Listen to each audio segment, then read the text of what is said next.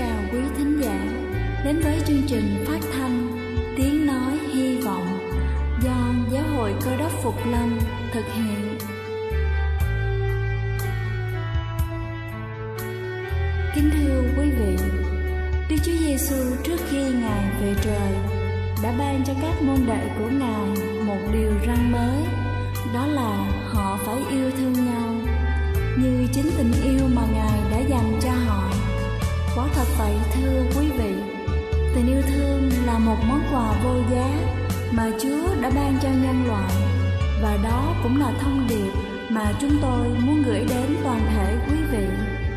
Nếu quý vị muốn tìm hiểu thêm về chương trình, về niềm tin hoặc muốn nghiên cứu về lời Chúa, xin quý vị gửi thư về chương trình phát thanh Tiếng Nói Hy Vọng, địa chỉ 224 Văn Đăng Lương, phường 3, quận Phú Nhuận, thành phố Hồ Chí Minh, hoặc gửi email cho chúng tôi theo địa chỉ tiengnoihyvong@gmail.com. Ngoài ra, quý vị cũng có thể liên lạc với bất kỳ hội thánh Cơ đốc Phục Lâm tại địa phương gần nhất. Xin chân thành cảm ơn và kính mời quý vị lắng nghe chương trình hôm nay.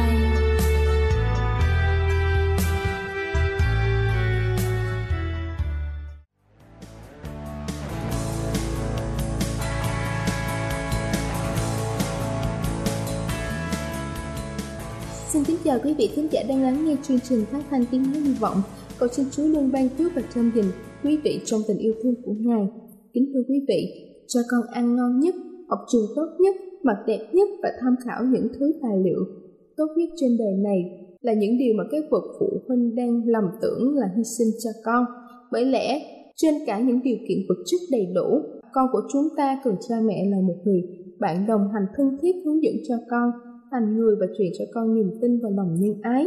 Sống trong sung sướng không phải là sai, nhưng nếu chúng ta làm được những điều sau cho con thì chắc chắn con sẽ có nền tảng căn bản để tự đương đầu với cuộc sống sau này. Đầu tiên đó chính là nói với con rằng chúng ta yêu chúng nhiều tới mức độ nào. Đâu cần phải nặng đầu hay tốn sức làm cả đống công việc để chứng minh rằng mình yêu con. Trẻ con vốn thân ngây, ham chơi, chúng chẳng đủ sâu sắc để nhận ra tình yêu thương của chúng ta qua hành động khi chúng còn bé. Đơn giản thôi, hãy thường xuyên nói cho con hiểu rằng mình đang sống trong tình yêu thương của cha mẹ như thế nào. Thứ hai đó chính là hỏi con về một ngày trải qua ở trường. Thông qua hành động này, chúng ta sẽ dễ dàng dụ dỗ bé khai hết tất cả những gì đã xảy ra với chúng khi đi học. Từ đó chúng ta có thể hiểu hơn về cách ứng xử, tính cách của con để hướng con theo ý mà chúng ta mong muốn và kịp thời can thiệp những điều không tốt cho bé. Thứ ba đó chính là cho con được tự cầm mũ, xách cặp, mang giày. Thay vì làm cho con, chúng ta có thể khuyến khích bé tự làm những công việc này để tập cho bé tính tự lập. Có thể bé sẽ thích hơn việc được cha mẹ làm cho đấy, vì trẻ sẽ cảm thấy mình đã lớn hơn, có thể làm một số việc mà không cần đến người khác. Và đừng quên tặng cho bé một nụ hôn cùng những lời khen ngợi khi bé ngoan và giỏi như thế. Thứ tư đó chính là tắm cùng con. Tất nhiên, chỉ khi bé còn nhỏ thôi, hãy dạy cho con cách vệ sinh cơ thể và tự bảo vệ bản thân. Thứ năm đó chính là dạy con tự mở cửa bằng chìa khóa. Điều này giúp cho con cảm thấy mình cũng là một thành viên quan trọng trong gia đình và nhà chính là nơi mình thuộc về. Thứ sáu đó chính là để con tự soạn cặp và chuẩn bị đồ dùng đi học. Bé cần phải quen với những việc tự hệ thống trong đầu mình, cần đem những gì cho buổi học ngày mai. Đây là cách cho trẻ có trách nhiệm với bản thân cũng như là việc học. Nhớ rõ, nếu tài sản của mình thì bé mới có thể ý thức được sự giữ gìn và không làm mất đồ thường xuyên. Thứ bảy đó chính là rủ bé tham gia vào việc nhà. Đừng nghĩ con còn nhỏ không làm được gì, bé giỏi hơn chúng ta nghĩ, miễn là chúng ta biết đào tạo. Cùng trẻ nghĩ ra món ăn cho tối nay, chúng ta rửa chén và bé có thể lau khô. Chúng ta thì cắm điện, còn con thì vo gạo. Những việc này không hề quá sức với trẻ, mà còn khiến cho trẻ cảm thấy mình có ích và biết sống trách nhiệm hơn. Thứ tám đó chính là cùng con chọn và đọc sách. Cha mẹ có thể nhận biết hướng tư duy cùng phản ứng cảm xúc của con thông qua việc cùng con đọc sách. Nhớ đặt ra những câu hỏi đơn giản cho trẻ để trẻ suy nghĩ và nhớ kiến thức lâu hơn. Chúng ta cũng nên gợi ý cho con hỏi ngược lại mình để trẻ cảm thấy được đối xử công bằng và dễ dàng hướng nhận thức của con theo ý của chúng ta muốn. Thứ chính đó chính là đồng thanh chào người khác cùng con. Con sẽ cảm thấy khó chịu và không nghe lời nếu chúng ta ép chúng chào một ai đó. Tuy nhiên, nếu là một trò chơi thú vị và một thói quen, nếu cha mẹ cùng con đồng thanh nói lời chào người khác, nên nhớ con trẻ cũng nhìn và chúng ta phải học theo. Thứ 10 đó chính là thành thật với con. Kể chuyện cho con, nói về bản thân mình sẽ khiến cho con thêm gắn bó với cha mẹ. Đừng bao giờ nói với trẻ đó là việc riêng của người lớn, vì trẻ sẽ cảm thấy mình bị tách biệt. Mạnh dạn nói lên suy nghĩ thực tế của mình về những việc mà mình đang mắc phải. Nhờ con góp ý để con biết rằng cha mẹ cũng rất cần sự quan tâm. Luôn luôn nhận sai khi chúng ta làm chưa tốt một việc gì và tỏ niềm tin rằng cha mẹ sẽ làm tốt hơn lần sau. Chính là mang lại cho con suy nghĩ tích cực và ý chí phấn đấu. Dù còn nhỏ, trẻ cũng cần biết mình rất quan trọng, và điều ý nghĩa nhất với bậc sinh thành là cần có trách nhiệm với họ. Điều thứ 11 đó chính là thú nhận rằng mình nhớ con.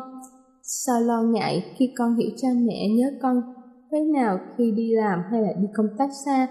Có như thế con mới dám bày tỏ tâm tư tình cảm với chúng ta, hiểu được tình yêu và giá trị của bản thân. Con sẽ trân trọng chính mình và luôn phấn đấu để không làm cha mẹ thất vọng. Cuối cùng đó chính là chúc con ngủ ngon mỗi đêm. Kính thưa quý vị, nếu chúng ta muốn con cảm thấy ấm áp, an toàn và yêu thương cha mẹ thì hãy ôm hôn con, thủ thỉ cho con trước khi ngủ. Chúng ta có thể nói về ngày mai một chút và chúc con mơ giấc mơ đẹp. Chắc chắn bé sẽ ngủ sâu và ngon hơn vì cảm nhận được tình cảm của cha mẹ. Điều ngọt ngào này sẽ theo bé đến khi trưởng thành như là một ký ức đẹp, và nhân cách của bé cũng được đong đầy bởi sự quan tâm, bảo bọc từ gia đình. Đây là chương trình phát thanh Tiếng Nói Hy Vọng do Giáo hội Cơ đốc Phục Lâm thực hiện. Nếu quý vị muốn tìm hiểu về chương trình hay muốn nghiên cứu thêm về lời Chúa, xin quý vị gửi thư về chương trình phát thanh Tiếng Nói Hy Vọng, địa chỉ 224 Phan Đăng Lưu, phường 3, quận Phú Nhuận, thành phố Hồ Chí Minh, hoặc gửi email cho chúng tôi theo địa chỉ tiengnoihyvong@gmail.com. Ngoài ra, quý vị cũng có thể liên lạc với bất kỳ hội thánh Cơ đốc Phục Lâm tại địa phương gần nhất. Xin chân thành cảm ơn và kính mời quý vị tiếp tục lắng nghe chương trình hôm nay.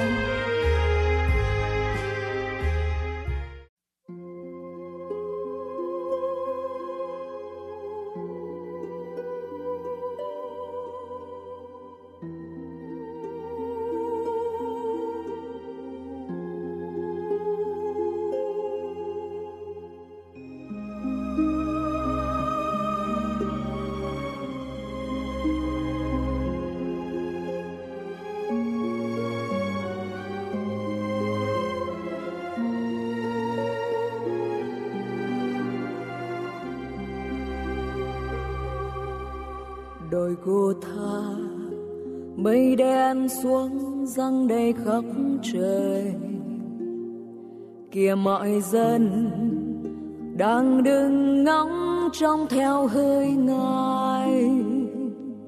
Mình rạch nát bởi những vết roi đầy ác căm khắp thân Ngài, giữa máu thập tự giá vai mang Chúa lên nhọc khổ hình. Mọi đau thương như cô níu kéo bước chân Ngài, đầu đội máu gai Chúa ôi in hằn xót xa. Gô-gô-tha đồi xưa, hỡi Chúa ơi xin theo ý Cha con vâng lời, dẫu mình con phải gánh chịu bao nỗi đớn đau, nguyện từ nay luôn mãi bước theo chân Giê-xu để chúng con được sống mãi trong tình yêu.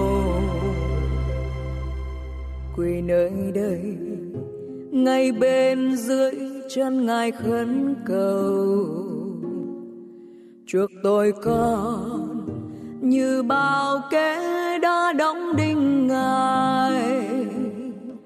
Lòng này thống hối, Chúa Cha ơi tròn mỗi ngày, giữ tâm nguyện sạch trao.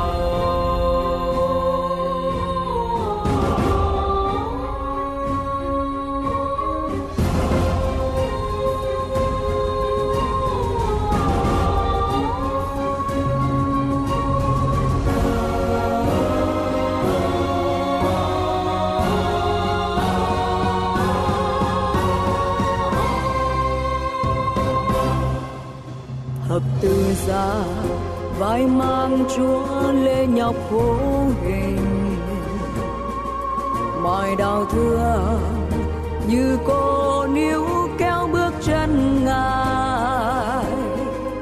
Đầu đời máu gai, Chúa ôi in hằn xót xa, vô vô tha đời xưa.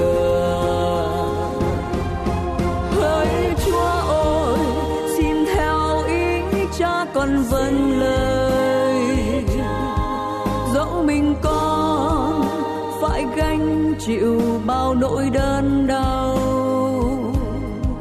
nguyện từ nay luôn mãi bước theo chân Giêsu, để chúng con được sống mãi trong tình yêu. Quỳ nơi đây, ngay bên dưới chân Ngài khấn cầu, chuộc tôi con như bao kẻ đã đóng đinh Ngài. Lòng này thống hối, Chúa Cha ơi trọn mỗi ngày, giữ tâm nguyện sạch trong. Lòng này thống hối, Chúa Cha ơi trọn mỗi ngày, giữ tâm nguyện sạch trong.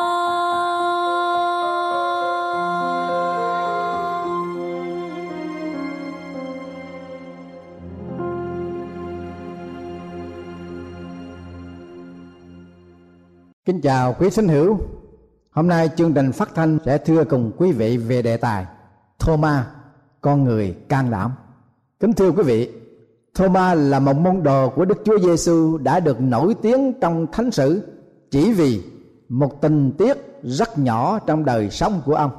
Thôma đã đạt được một danh tiếng không mấy tốt đẹp đã gắn liền với ông cho đến bây giờ là hơn 2.100 năm. Trong Thánh Kinh, tên của ông được gọi là Thôma hay là Didim, có nghĩa là sanh đôi. Nói một cách không nghi ngờ, Thôma có một người anh em sanh đôi. Tuy nhiên, bất cứ khi nào chúng ta nghĩ về ông thì cái tên nào lập tức hiện ra trong tâm trí của chúng ta, đó là Thôma nghi ngờ. Nhưng hôm nay chúng ta nói về Thôma can đảm. Thôma có một gan dạ, chứ không nói về Thôma nghi ngờ. Trong sách Giăng đoạn thứ 11 của Thánh Kinh Tân Ước có đề cập đến một cách ngắn gọn về Thôma, nhưng rất rõ ràng về sự gan dạ can đảm của ông hơn là một sự nghi ngờ. Trong câu chuyện về sự sống lại của Lazarus là một câu chuyện đầy quyền năng. Trong câu chuyện đó có nói đến môn đồ Thôma là người có can đảm, gan dạ, sáng giá. Ta hãy đọc sách Giăng đoạn thứ 11 câu 7 trở đi. Rồi đó Ngài phán cùng môn đồ rằng, chúng ta hãy trở về xứ Giu-đê. Môn đồ thưa rằng, thưa thầy, hôm trước dân Giu-đa tìm ném đá thầy, thầy còn trở lại nơi đó làm chi? Đức Chúa Giê-xu đáp rằng, trong ban ngày, há chẳng phải có 12 giờ sao? Nếu ai đi ban ngày thì không vấp, vì thấy sự sáng của thế gian này. Nhưng nếu ai đi ban đêm thì vấp phạm, vì không có sự sáng. Ngài phán như vậy, rồi tiếp rằng: Lazarus bạn ta đang ngủ, nhưng ta đi đánh thức người. Môn đồ thưa rằng: Thưa Chúa, nếu người ngủ chắc sẽ được lành.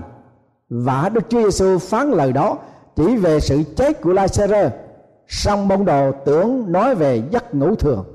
Đức Chúa Giêsu bằng nói tỏ tường cùng môn đồ rằng: Lazarus chết rồi, ta vì các ngươi mừng không có ta tại đó, để cho các ngươi tin. Nhưng chúng ta hãy đi đến cùng người. Nhân đó, Thomas gọi là đi điên nói với môn đồ khác rằng: Chúng ta cũng hãy đi tới đó đặng chết với Ngài. Chúng ta cũng hãy đi đến đó đặng chết với Ngài. Thưa quý vị và các bạn, thật là một sự cảm kích khi nghe nói hoặc gặp một người tận hiến và dấn thân cho Chúa một cách thành thật, can đảm như Thomas. Chúng ta cũng hãy đi đến đó đặng chết với Ngài.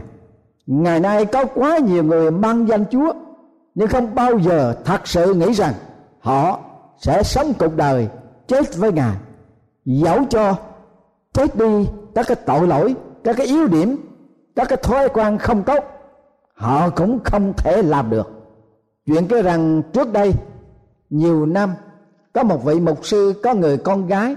Ngày kia người con gái thưa với ba của mình rằng: Xin phép ba để đi truyền giáo tại Uganda. Vị mục sư cha của cô gái bảo rằng ông không bằng lòng cho cô đi đến nơi nguy hiểm đó. Sau khi giải thích rằng có những tín hữu đi mission field tại Uganda phải tử vì đạo, cho nên ông đề nghị với cô con gái của mình rằng hãy tìm việc làm tình nguyện ở trong thành phố mà gia đình ông đang ở, không có gì là khó khăn đâu. 2 năm sau, cô vẫn còn kiên quyết đi Uganda, mặc dầu người cha của cô là vị mục sư rất là phật ý về sự quyết định của cô. Đến phi trường tiễn đưa cô, và lúc cô lên máy bay và chiếc máy bay của cô chạy lấy trấn trên phi đạo, ông đã phê phán rằng ông muốn cho cô được tiếng là một người tín hữu đáng trọng, chứ không phải là một tín hữu chân thật, can đảm. Quả thật mà nói, nhiều người trong chúng ta phải thú nhận rằng chúng ta nghiêng về thành phần muốn làm một người tín hữu đáng trọng hơn là một người tín hữu chân chánh tận hiến cuộc đời của mình cho Chúa, vì Chúa. Vì cái từ tận hiến và dấn thân không phải là cái phần ngôn từ của chúng ta. Cách đây mấy năm, Rabbi Jehan Sadat có dịp gặp bà Jehan Sadat, là quá phụ của cố cựu tổng thống Egyptian qua Sadat. Khi Sadat bắt đầu chức vị tổng thống tại Egyptian thì tổng thống Egyptian đã chinh phục chiến tranh chống lại Israel. Ông là một thành phần ở trong sự tiêu diệt vòng đai ganh ghét và chém giết đã là một sự nhức nhối tại Trung Đông hàng bao thập niên liên tiếp. Vào một ngày nọ, Sadat quyết định trở thành một người kiến tạo hòa bình. Ông muốn phá đổ các bức tường gây chiến và sự hiểu lầm giữa người Egypto và người Israel. Ông biết rằng những thành viên ở trong đảng chính trị của ông muốn giết ông để mà chặn đứng diễn biến hòa bình mà ông cố tình đang vận động. Bà Sadat kể rằng cái ngày mà chồng bà bảo rằng ông sẽ đến Jerusalem để thỏa thuận về nghị hòa, bà cảnh báo cho ông rằng kẻ thù của ông sẽ tiêu diệt ông. Ông đáp rằng rồi tôi sẽ chết cho hòa bình. Chuyến đi của ông đến Jerusalem là một giây phút lịch sử, và nhờ đó đã mở mắt ông thấy được diễn biến hòa bình trong tương lai của hai quốc gia. Bà Sadat ghi nhận rằng ông Sadat trở về từ chuyến đi đầy niềm vui và phấn khởi đó. Sau đó không bao lâu, ông đã bị ám sát Đó là điều buồn xảy ra cho ông và cho bà. Nhưng thưa quý vị và các bạn, đó là điều thường xảy ra trong thế giới hiện đại của chúng ta. Người mà thật sự dấn thân cho hòa bình, thật sự tận hiến cho sự công chính, thì phải có tinh thần chấp nhận sự mạo hiểm. Thôma quả thật là người tận hiến, dấn thân theo Chúa để làm bất cứ sự gì khác biệt cho Chúa, vì Chúa và với Chúa. Thế nào là sự tận hiến, dấn thân thật sự? Dấn thân và tận hiến cho điều gì và cho ai mà quý vị sẵn sàng hy sinh? Đây là câu hỏi không dễ dàng để trả lời. Đối với những ai làm cha mẹ, câu trả lời là hy sinh cho con cái, chết cho con cái, sống vì con cái. Bà Paula Chicken sống tại thành phố Tempe, Arizona. Cách đây mấy năm, bà và đứa con gái 4 tuổi của bà đáp hãng máy bay Northwest Airlines 225 đi từ phi trường Detroit. Máy bay lâm nạn giết chết 155 người, cả hành khách lẫn phi hành đoàn. Chỉ có một người duy nhất sống sót là Cecilia, đứa con gái yêu quý của bà Paula mới lên 4 tuổi. Bé Cecilia được sống sót chỉ vì mẹ em trong lúc máy bay chao đảo sắp nổ tung thì bà Paula tháo cái xích beo của bà ra, quỳ xuống trước mặt con gái của bà và dang hai cánh tay choàng gói trọn lấy con gái của mình Cecilia, không để đứa con mình bị va chạm. Chúng ta biết đó là nhờ cái tình thương của người mẹ hy sinh mạng sống của mình để đổi lấy cái sự sống cho con và bảo đảm sự an toàn cho con trong giờ phút cuối cùng. Nhưng ngoài sự can đảm hy sinh cho con cái, còn có cái tinh thần gan dạ cho quê hương, cho tổ quốc như các chiến sĩ đang chiến đấu nơi xa trường, hy sinh tánh mạng để bảo vệ sự an toàn cho quốc gia, cho dân tộc, cho tổ quốc. Tinh thần yêu nước là một cảm xúc năng động, mạnh mẽ trong nhiều đời sống. Nhà nghiên cứu truyền giáo George Bana bảo rằng có nhiều người trong quốc gia này sẵn sàng chết cho quê hương của họ hơn là cho đức tin của họ. Họ tự đạt để cho họ là người Mỹ đứng đầu và Cơ Đốc nhân theo sau, ưu tiên tổ quốc trước và sự tin kính Chúa theo sau. Quả thật đó là một ý nghĩ quá kinh ngạc đối với những ai trong chúng ta tin tưởng rằng không có một điều gì đứng trước Chúa được. Nhưng đó là một điều cao quý. Chết cho quê hương, cho ai và cái gì quý vị phải hy sinh mạng sống của mình? Có phải Chúa là ưu tiên số một trong cuộc đời, trong sự sống của chúng ta chăng? Chúng ta có sẵn sàng chết vì Chúa và sống cho Chúa chăng?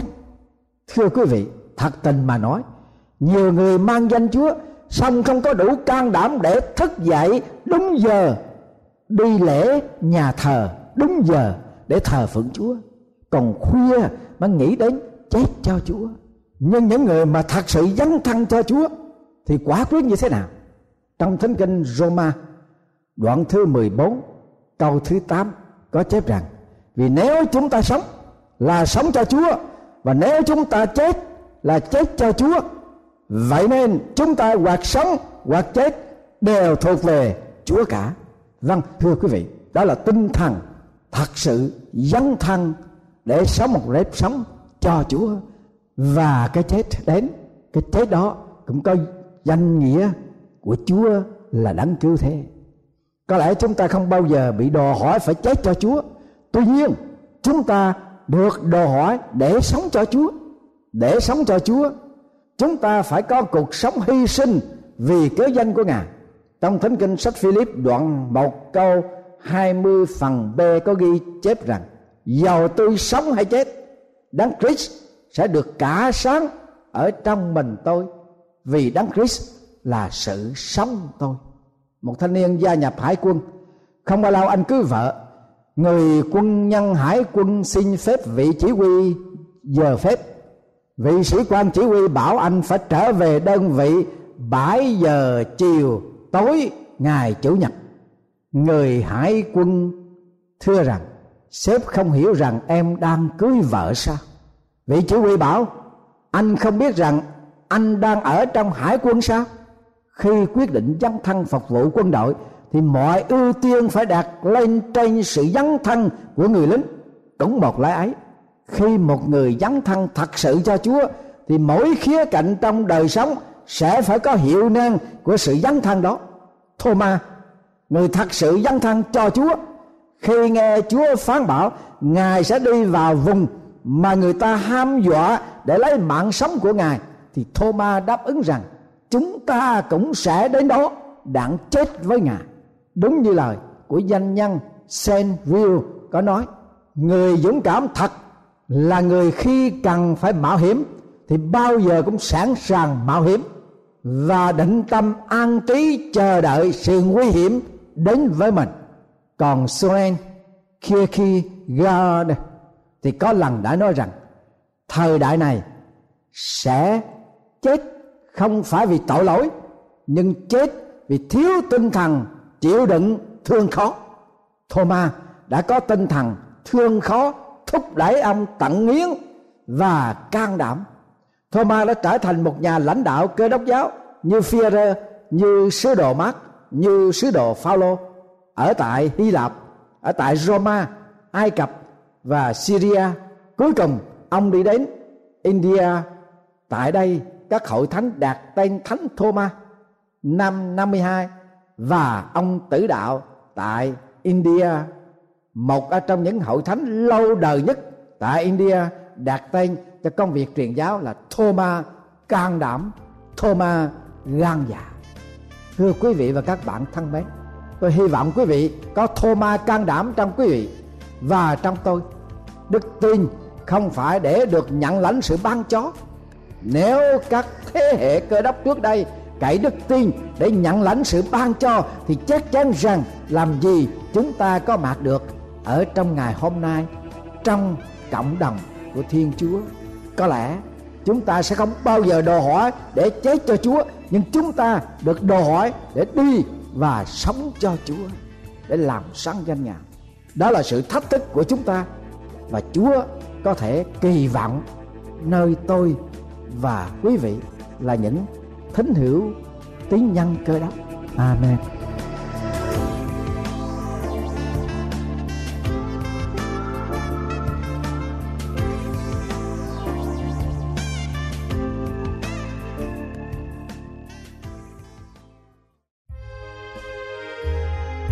Đây là chương trình phát thanh Tiếng Nói Hy Vọng do Giáo hội Cơ Đốc Phục Lâm thực hiện.